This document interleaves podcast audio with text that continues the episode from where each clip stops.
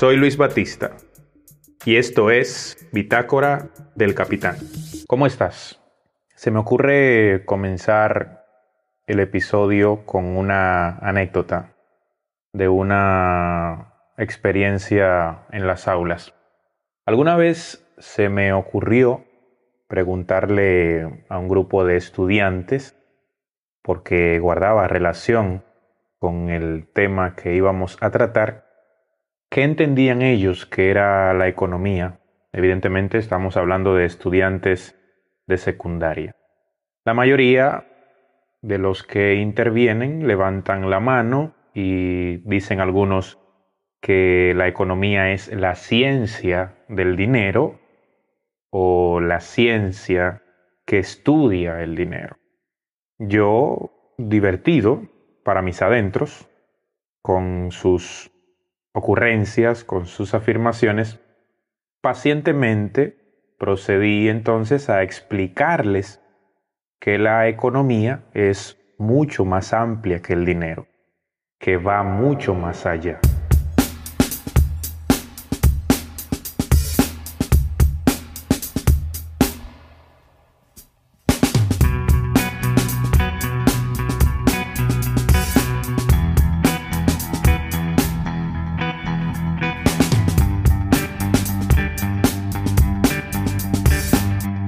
Para empezar, y en, ese, en esa dirección quiero encaminar este episodio, hay que entender que la historia de la humanidad y al desarrollo económico, es decir, al perfeccionamiento de la organización social para satisfacer las necesidades de subsistencia y bienestar de la población en conflicto con la escasez de los bienes necesarios para alcanzar esos objetivos. El ser humano necesita alimentos para comer, necesita ropa para protegerse del frío y del calor, necesita herramientas para fabricar utensilios y así sucesivamente todo un conjunto de bienes con los cuales satisfacer sus necesidades. Con el paso del tiempo, los seres humanos hemos ido descubriendo que una vez que hemos cubierto esas necesidades de las que te hablé, el excedente de bienes producidos, que es como en economía se le llama a lo que resta o a lo que sobra, puede intercambiarse con otros bienes procedentes de otros grupos vecinos que al ser distintos contribuyen a elevar el horizonte de sus necesidades. Estos hábitos de intercambio contribuyeron a la formación de los mercados y la medida en que se han ido intercambiando ha ido determinando al mismo tiempo el sistema de precios. Cuando un bien es intercambiado, va unido a un precio y se convierte entonces en mercancía. Del perfeccionamiento del mercado primitivo basado en el trueque de productos, nace la necesidad de definir una mercancía universal que fuese válida para cualquier intercambio. Y es así entonces como nació el dinero como mercancía de referencia a partir de la cual se intercambian los productos. Al principio, unido al ganado. En ese entonces el valor de las mercancías se establecía con vacas, ovejas y etc. Adoptó luego, por un tema de comodidad, la forma de acuñaciones de metales preciosos, oro, plata, aleaciones y, y otros hasta llegar al papel moneda que conocemos hoy en día. Se cree que los fenicios y los persas, pueblos de la antigüedad, fueron los primeros en utilizar el dinero como medio para intercambiar productos. Explicado esto entonces, hay que responder a la gran pregunta ¿qué es la economía?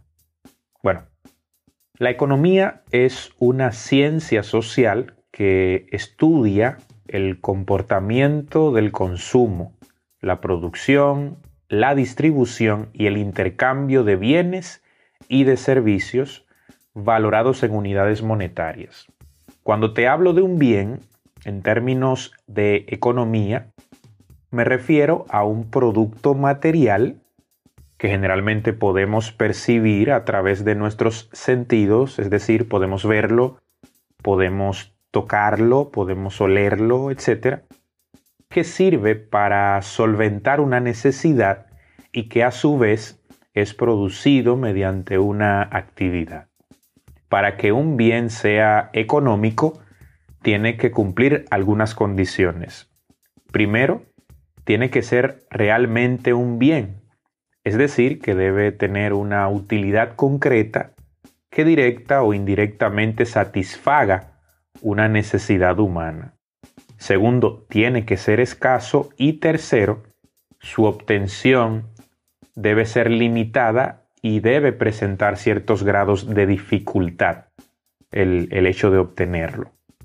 Por otro lado, un servicio es una acción o un conjunto de actividades destinadas a satisfacer una determinada necesidad, brindando un producto inmaterial y personalizado.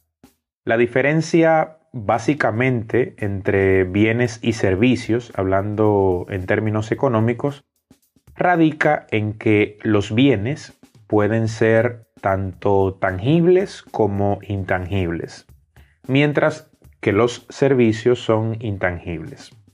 Por ejemplo, no podría ir yo al supermercado, al mercado, a la pulpería, como le llamen en sus países, y pedir, por ejemplo, 50 kilovatios de carne. Primero porque no me van a entender nada y segundo porque no es un servicio como la electricidad sino que es un bien. La carne es un bien material. De la misma manera en que no podría ir a la empresa que suministra la electricidad y pedir 500 libras de electricidad, por la misma razón que la electricidad es un servicio y no es un bien.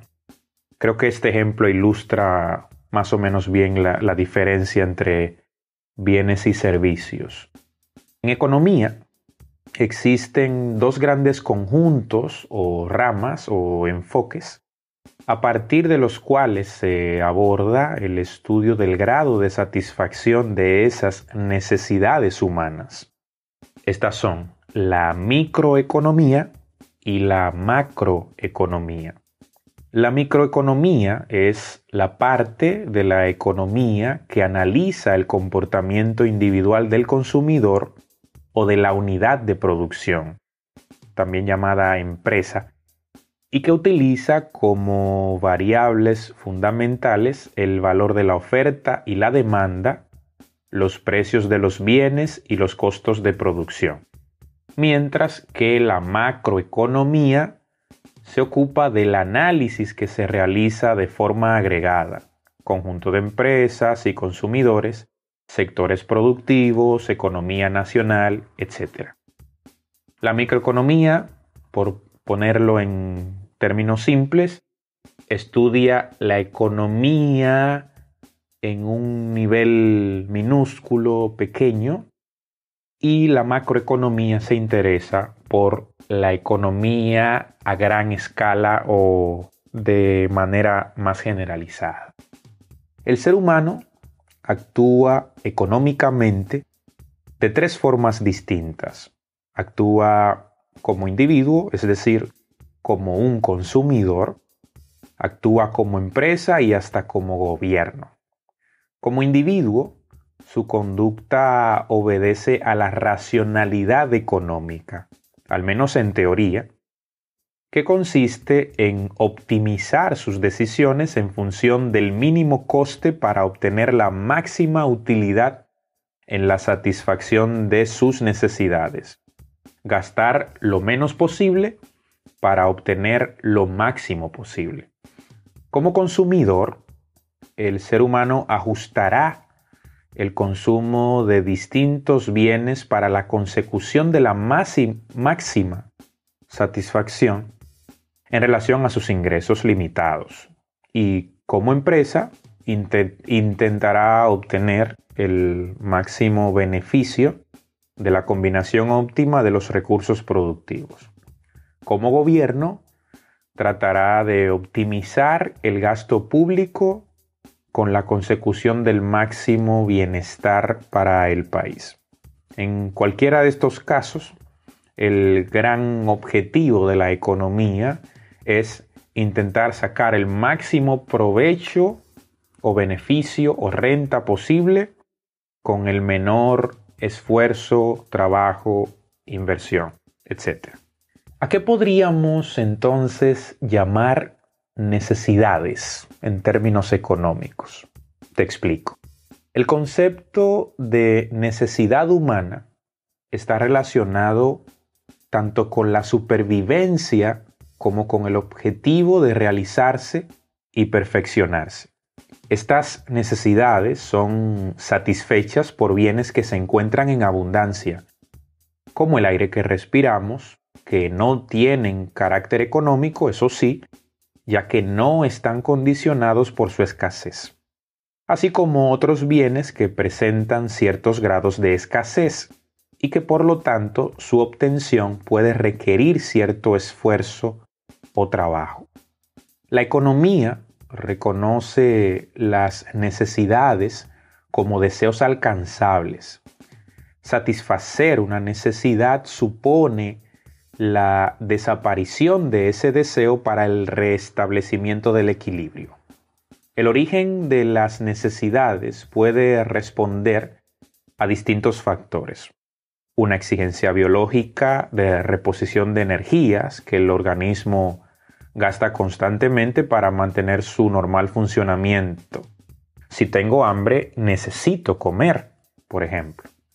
El deseo humano de buscar la perfección basada en determinados valores morales en todos los aspectos posibles de la vida, un factor de tipo sociológico o ambiental determinado por el tipo de civilización, ya que la evolución y el progreso de la sociedad suponen a la vez un aumento de los bienes y servicios que los seres humanos precisan para satisfacer sus necesidades que crecen progresivamente.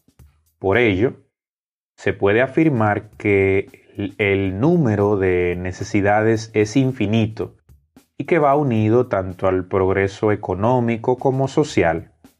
Si percibo un aumento de mis ingresos, es decir, si empiezo a ganar más dinero, muy probablemente mis gastos también aumenten ante la aparición de nuevas necesidades que antes no tenía. Si percibía un salario de 5 mil dólares, por poner una cantidad, y empiezo a percibir ahora 10 mil dólares al mes, no voy a gastar, probablemente, no voy a gastar como lo hacía cuando solo ganaba 5 mil dólares. Aparecerán nuevas necesidades y en esa función y en ese sentido aumentarán mis gastos. En este sentido, se pueden establecer dos categorías o divisiones de las necesidades. Están las fisiológicas o naturales y están las sociales, que son artificialmente creadas estas últimas. Todas estas necesidades tienen un carácter relativo, es decir, que varían de un individuo a otro, de un país a otro y hasta de una época a otra de la historia.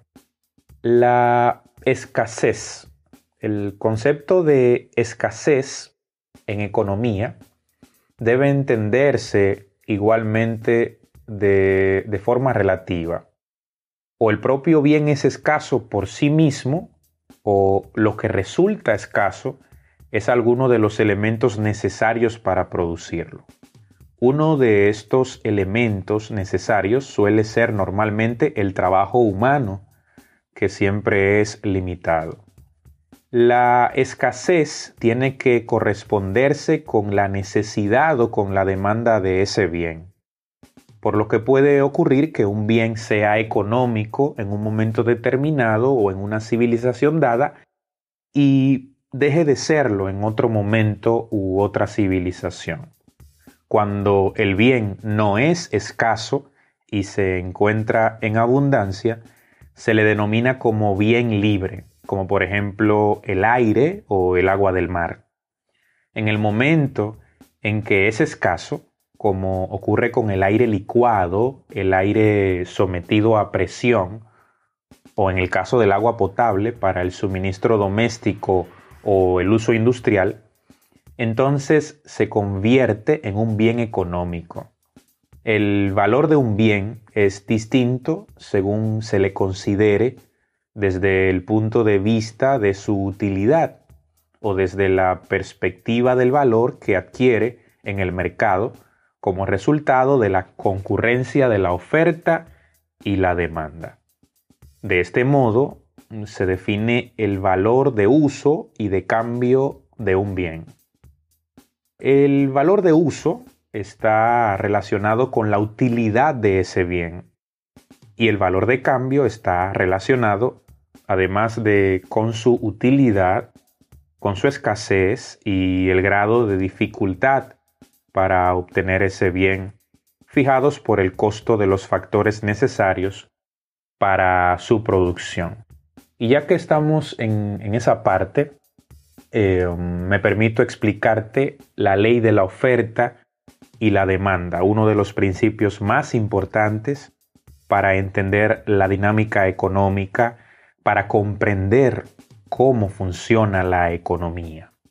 La oferta como concepto está constituida por la cantidad de bienes y servicios que puede venderse a un precio determinado y la demanda está determinada por las cantidades de bienes y de servicios que los compradores están dispuestos a adquirir a cierto precio. La ley de la oferta y la demanda está conformada por estas premisas que te voy a explicar. A mayor oferta, menor demanda, que por lo general provoca que los precios bajen y exista un estado de abundancia de un bien o de un servicio determinado. Si hay mucha oferta en el mercado o una gran oferta en el mercado de un bien como por ejemplo naranjas, la demanda de naranjas por parte de los consumidores será menor porque hay abundancia y esa abundancia, esa menor demanda hace que los precios generalmente bajen y exista este estado de abundancia del que te hablaba. Por otro lado, a menor oferta, mayor es la demanda que por lo general provoca que los precios aumenten y exista un estado de escasez de un bien o de un servicio determinado ante la dificultad que existe de conseguirlo. Si tomásemos este mismo ejemplo de las naranjas, cuando hay una menor oferta de naranjas en una época determinada, pues la demanda aumenta y eso provoca lo que se conoce en economía como escasez, un estado de escasez en este caso escasez de naranjas, porque hay una dificultad de conseguir las naranjas porque no se están produciendo en abundancia, la oferta es menor. Entonces, la ley de la oferta y, y la demanda va de eso, básicamente. A mayor oferta, menor demanda, que por lo general provoca que los precios bajen ante una situación de abundancia. Y a menor oferta, mayor demanda que provoca que los precios aumenten y exista un estado de escasez que complica conseguir estos productos.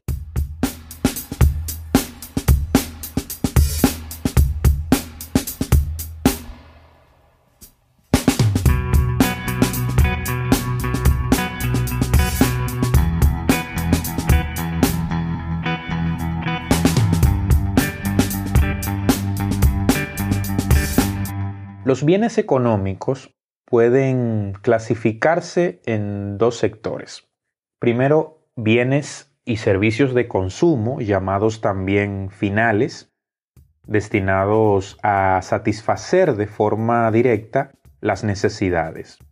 Y segundo están los bienes y servicios de producción, que son algo así como de carácter intermedio porque son utilizados en la fase de producción de estos bienes de consumo. En el final del proceso productivo se encuentran siempre bienes de consumo, ya que la última razón de ser de la actividad económica es la satisfacción de las necesidades humanas. Los bienes de consumo y de producción, a su vez, pueden ser perecederos o de un solo uso, cuando desaparecen con su consumo, por ejemplo, los alimentos, los combustibles, o pueden ser también no perecederos o duraderos, cuando pueden utilizarse varias veces sin ser destruidos. Ejemplos como la vivienda, los automóviles, los electrodomésticos etc. También se dividen en tres grupos, los de primer orden, que son aquellos que sirven directamente para el consumo, el pan, por ejemplo. Están los de segundo orden, los que han de ser transformados en bienes de primer orden, ese trigo a partir del cual se produce el pan, por ejemplo y los de tercer orden, es decir, aquellos que hacen posible esa transformación. El molino, el horno donde se elabora el pan, por ejemplo. El consumo es la actividad humana mediante la cual se destruyen los bienes con el propósito de satisfacer las necesidades que afectan a los seres humanos. Dentro de la economía como ciencia existe lo que se conoce como la teoría del consumo, que tiene como finalidad establecer las razones en las que se apoyan las decisiones del consumidor ante el deseo de satisfacer sus necesidades. Se suele tomar como unidad de consumo al individuo aislado, pero también puede hacer referencia a la familia lo que se conoce como economía doméstica o familiar. También puede referirse a comunidades como hospitales o asilos con la capacidad de adquirir bienes para satisfacer necesidades. Estas decisiones permiten a los gobiernos determinar la demanda nacional de viviendas, alimentos, automóviles, vestidos, y un largo etcétera. A grandes rasgos, establecer eh, la demanda que el consumidor ejerce en el mercado en relación a los diversos bienes que tiene que adquirir, la suma de las demandas individuales da como resultado la demanda total de un bien, que es uno de los elementos que concurren en el mercado e influyen en la formación del precio. Por lo tanto, estas decisiones individuales de los consumidores, aun siendo microeconómicas, tienen consecuencias macroeconómicas para el conjunto de la economía de un país. Si la demanda es de bienes de importación, es decir, productos y servicios traídos desde el extranjero, afectará a la balanza de pagos y si es de bienes de fabricación nacional, afectará a la industria nacional. Para tomar estas decisiones de consumo, se han de tener en cuenta elementos como las necesidades que han de satisfacerse, la disposición de una renta expresada en unidades monetarias, es decir, una cantidad de dinero X disponible para tales fines, eh, información sobre unos bienes económicos disponibles en el mercado e información sobre los precios de todos los productos que se pueden adquirir en el mercado. La parte de la renta, es decir, dinero disponible de un individuo o una economía familiar no destinada al consumo, constituye lo que se conoce como el ahorro. Cuando una unidad de consumo decide ahorrar una parte de sus ingresos, se supone que actúa racionalmente.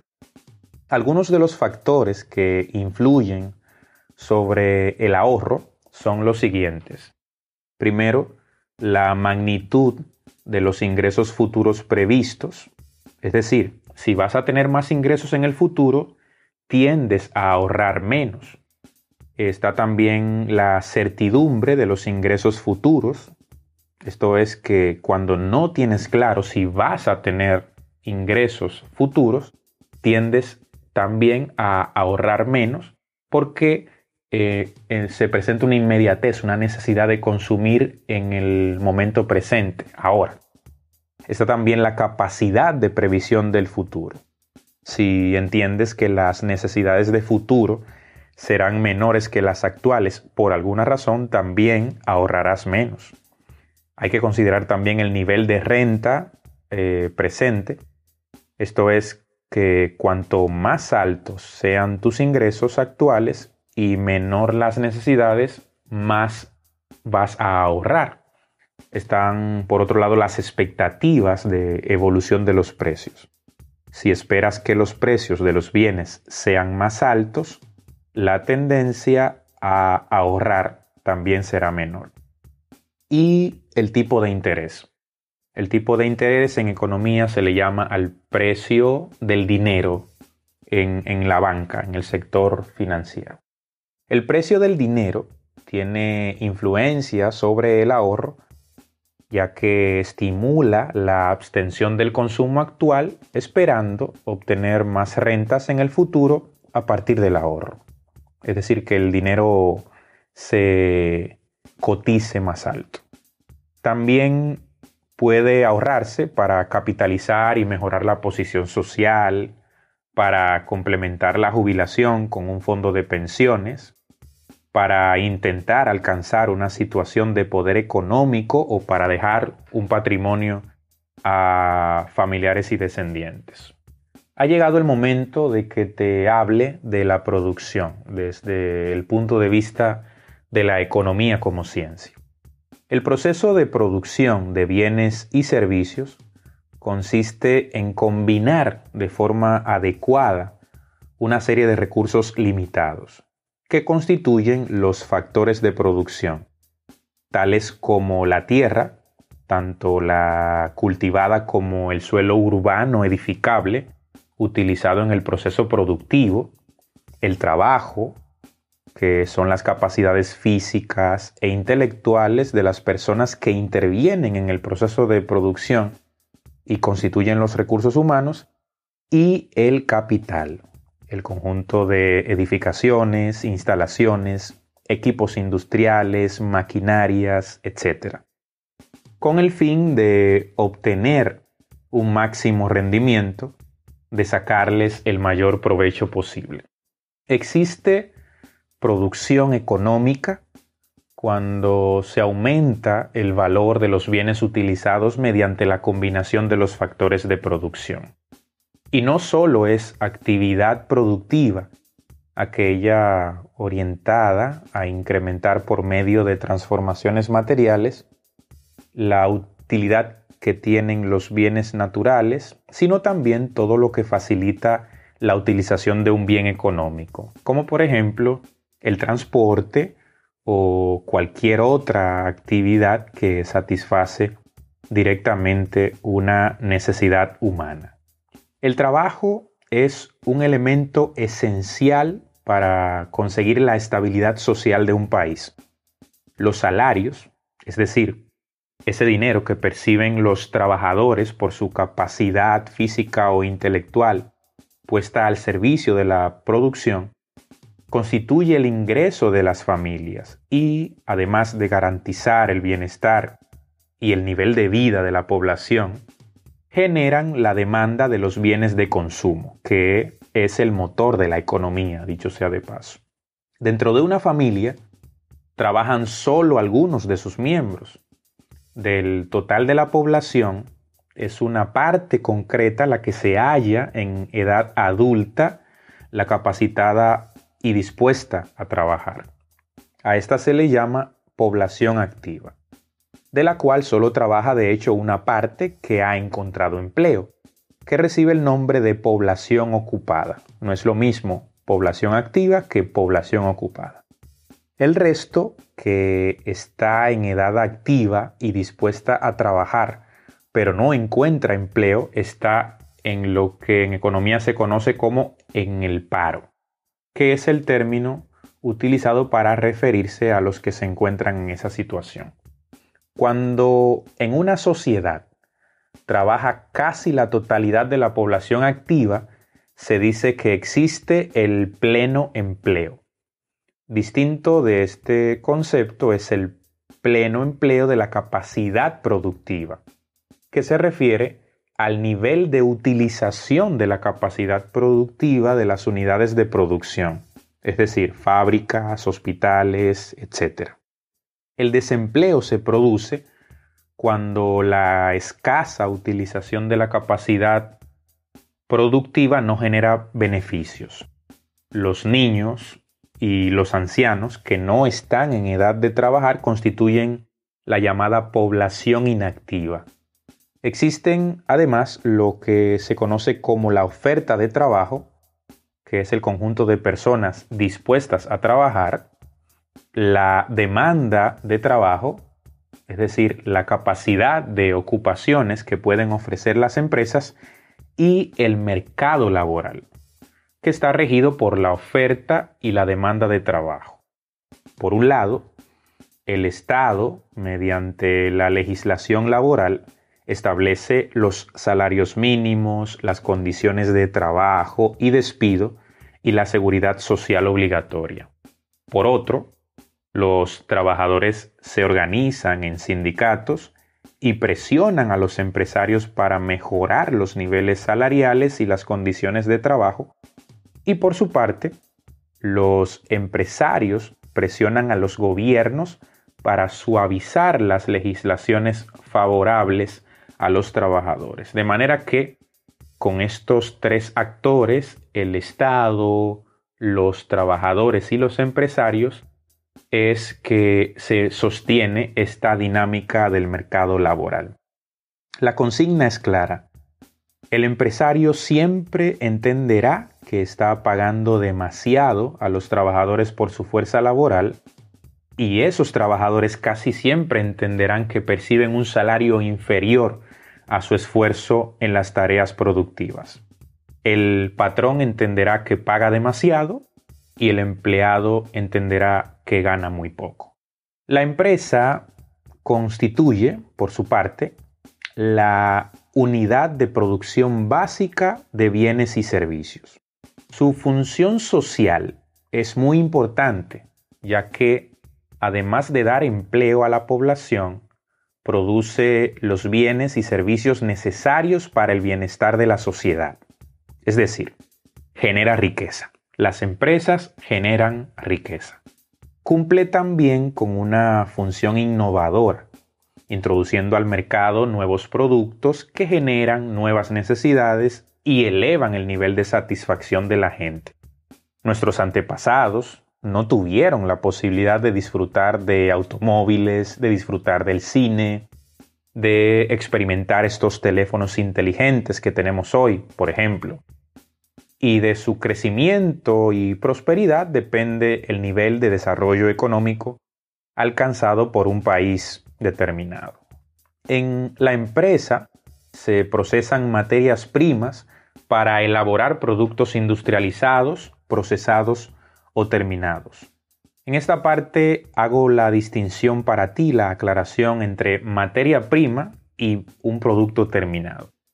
Hablar de materia prima es hablar de recursos que se encuentran disponibles en la naturaleza. Por poner un ejemplo, el cacao. El cacao es una fruta a partir de la cual se produce el chocolate. Si el cacao es la materia prima, por hablar en términos de, de producción, el chocolate vendría a ser el producto industrializado, procesado, terminado a partir de ese cacao como materia prima. La materia prima son estos recursos que se encuentran en la naturaleza y que es posible transformar en productos terminados o procesados a través de un proceso de industrialización, valga la redundancia. Para conseguir un equilibrio económico global, la empresa tiene que optimizar una serie de relaciones que resultan fundamentales. La productividad, es decir, cantidades producidas en relación con los factores de producción. La economicidad, es decir, alcanzar la producción fijada como objetivo al menor costo posible. La eficiencia, con un costo dado de los factores de producción, intentan conseguir el volumen máximo de producción. Por otra parte está la eficacia, que no es más que alcanzar los objetivos que se fijaron en un principio y la más importante de todas es la rentabilidad obtener las mayores ganancias posibles con relación al capital invertido. El fin último de toda empresa es la rentabilidad. No nos engañemos en ese sentido, porque hay mucha gente por ahí que, desconoce estos asuntos y se hace unas ideas que rayan en la utopía y en el ridículo de que la empresa tiene que tener a sus trabajadores como reyes, que la empresa tiene que producir, eh, la redundancia, con la mayor calidad posible, con la mayor transparencia posible. Y si bien hay un elemento ético en todo esto que debe primar, obviamente, la ética, en, eh, la ética empresarial, como se le conoce, no menos cierto es que, repito, el fin último de toda empresa es obtener la mayor rentabilidad posible, obtener las mayores ganancias posibles con relación al capital que se invirtió inicialmente en esa empresa. Eso es así de simple.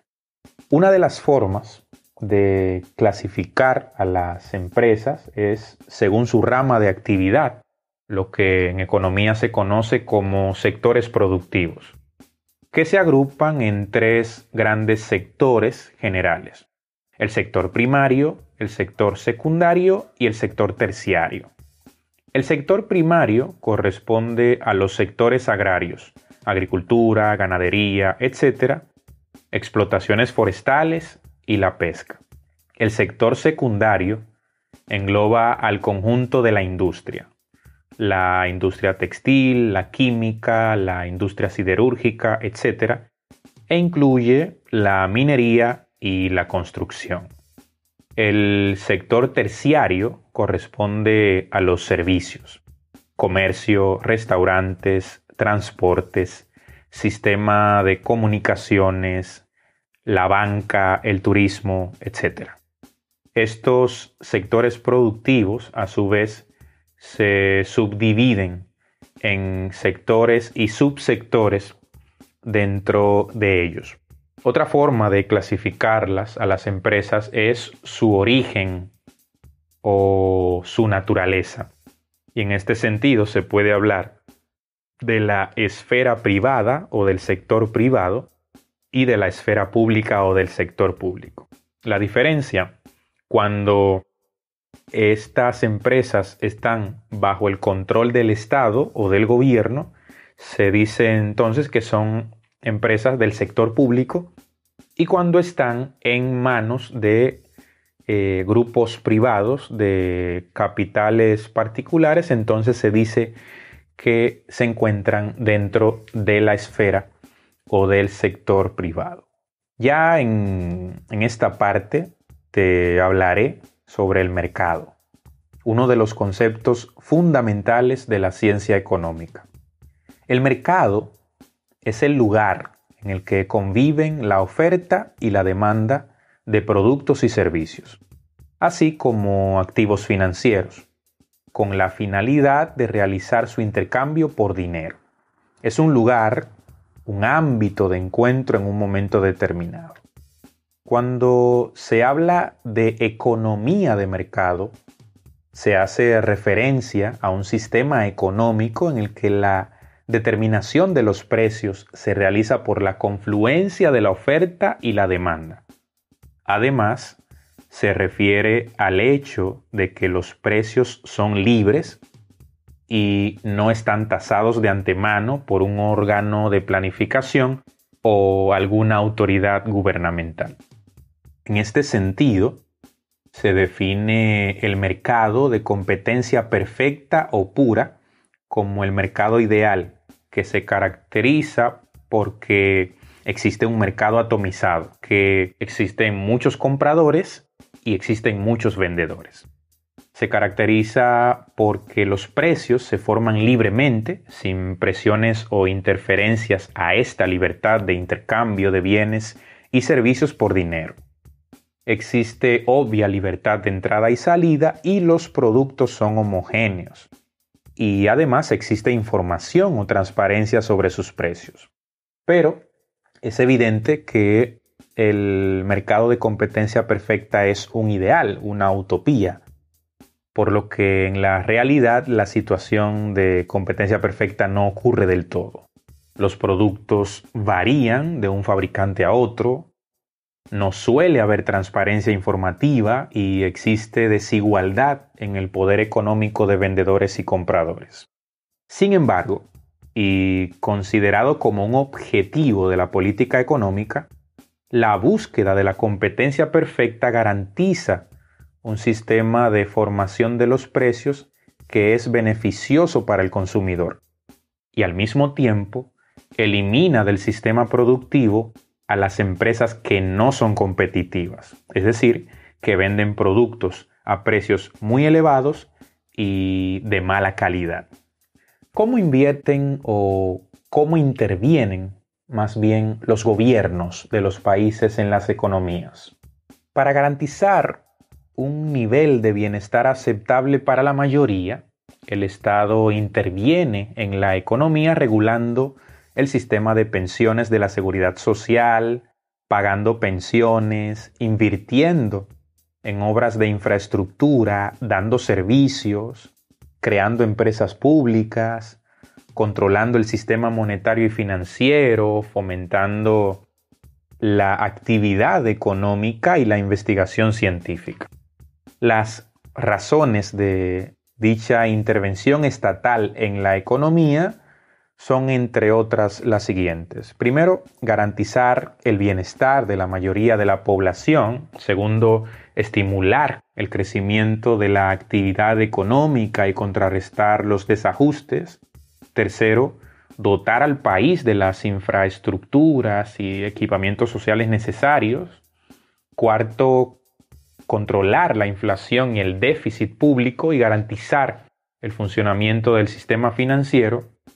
Quinto, favorecer el equilibrio regional, proteger el medio ambiente y vigilar los usos del suelo, garantizar la comunicación y la libre circulación, garantizar la salud y la libertad ciudadana, proteger al país de agresiones externas, es decir, procurar la defensa, y potenciar la presencia y el prestigio del país en el contexto internacional el instrumento de política económica más importante del Estado es el gasto público. Sus partidas más importantes son los gastos en la administración, justicia, policía, ministerios, etc. Los gastos en defensa, los gastos en servicios básicos, las transferencias, pensiones de la seguridad social y subsidios de paro, subvenciones a empresas y otras entidades, Está también la inversión pública, obras públicas en sentido general, hospitales, escuelas, edificaciones, puentes, etc. Es importante saber que los estados no son empresas, en el sentido de que no generan riqueza por sí mismos. Por lo tanto, para financiar los gastos públicos que ya te mencioné, el Estado necesita establecer un sistema de obtención de recursos que constituye la hacienda pública. Este sistema está integrado por el conjunto de los impuestos y el endeudamiento, es decir, la deuda pública. Los impuestos más importantes son impuestos directos, que se les eh, graban a personas y a empresas, dentro de los que se encuentran impuestos sobre la renta de las personas físicas, grava progresivamente a las personas que perciben mayores ingresos, impuestos sobre los bienes inmuebles, es decir, posesión de viviendas y edificios, impuestos sobre sucesiones, es decir, sobre herencias, impuestos sobre beneficios, es decir, las ganancias obtenidas por las empresas, y en otra categoría los impuestos indirectos, que es el conjunto de transacciones mercantiles y precios de los bienes. Te comparto una reflexión final. Soy de la idea de que en nuestra condición de seres sociales, todo cuanto hacemos está movido por la economía. Los grandes hitos de la historia de la humanidad, de hecho, fueron impulsados por motivaciones económicas importantes. Y cualquier ejemplo sirve para constatarlo. De allí que la importancia que esta ciencia tiene se explica por sí sola. Por eso te quise dejar estos apuntes de economía explicados de forma más o menos sencilla para no economistas en este episodio de Bitácora del Capitán. Te recuerdo que puedes seguirme en Instagram a través de la cuenta arroba Bitácora del Capitán Podcast y que puedes escucharme a través de tu plataforma de podcast favorita. Spotify, Anchor, Google Podcast, Apple Podcast, Breaker, Overcast y Radio Public. Nos escuchamos en la próxima. Chao.